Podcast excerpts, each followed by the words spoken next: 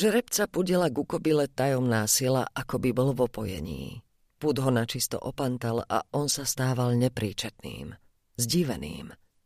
Ako človek som takéto silné telesné nutkanie sotva mohla pochopiť.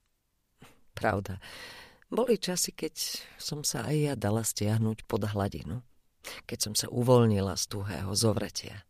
No vždy len na pár minút, aj to bolo dávno. Taký luxus si už dnes nemôžem dopriať. Moje konanie poháňa jediný put. A tým je hlad. Hlad môže človeka donútiť k iracionálnemu správaniu. Môže ho priviesť k šialenstvu. Hladný človek je schopný všetkého. So zvieracími pudmi sa nedá vyjednávať. A tak som kobilu Nike musela chrániť.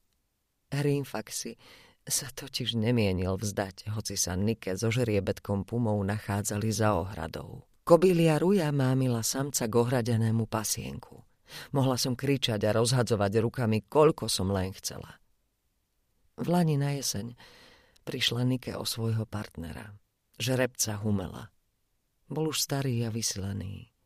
Nechcela som, aby sa trápil. Nike tak ostala sama.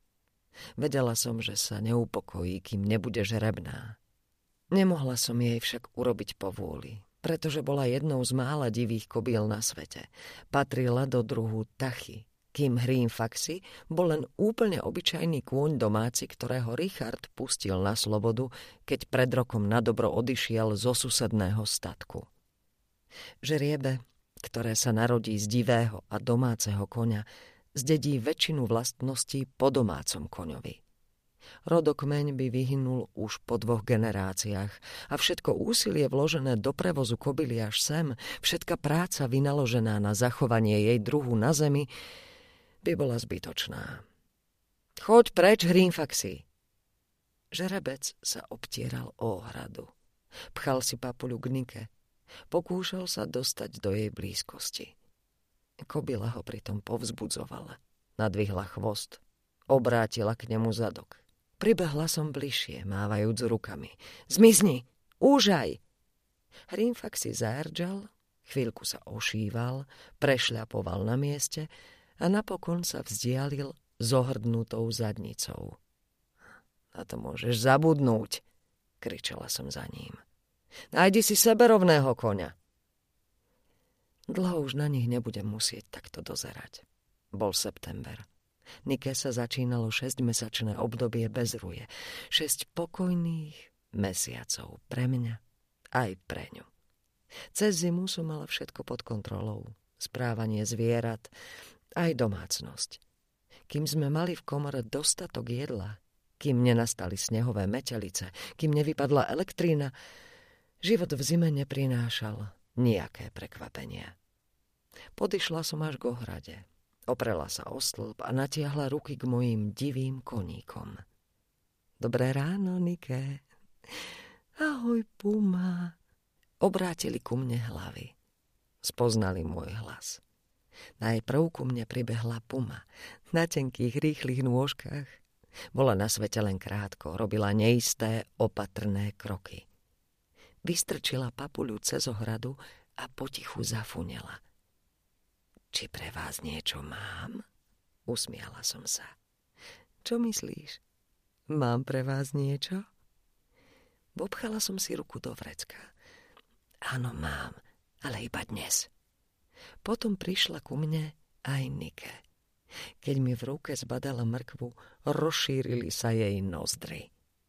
Nech sa páči, krásavica. Podala som mrkvu Puma. Len malú, keďže žriebe bolo primladé, nevedelo ešte stráviť inú potravu ako materské mlieko. Nike dupla nohou. Už to bude, vydrž chvíľku, dostaneš aj ty. Podala som jej najväčšiu mrkvu. Bleskovo jej zmizla v papuli. Ozývalo sa hlasné chrúmanie. Ise ani múk, povedala som. Nike zafunela, zavrtela chvostom. Či je Isa prísna? Áno, moja dcéra je prísna.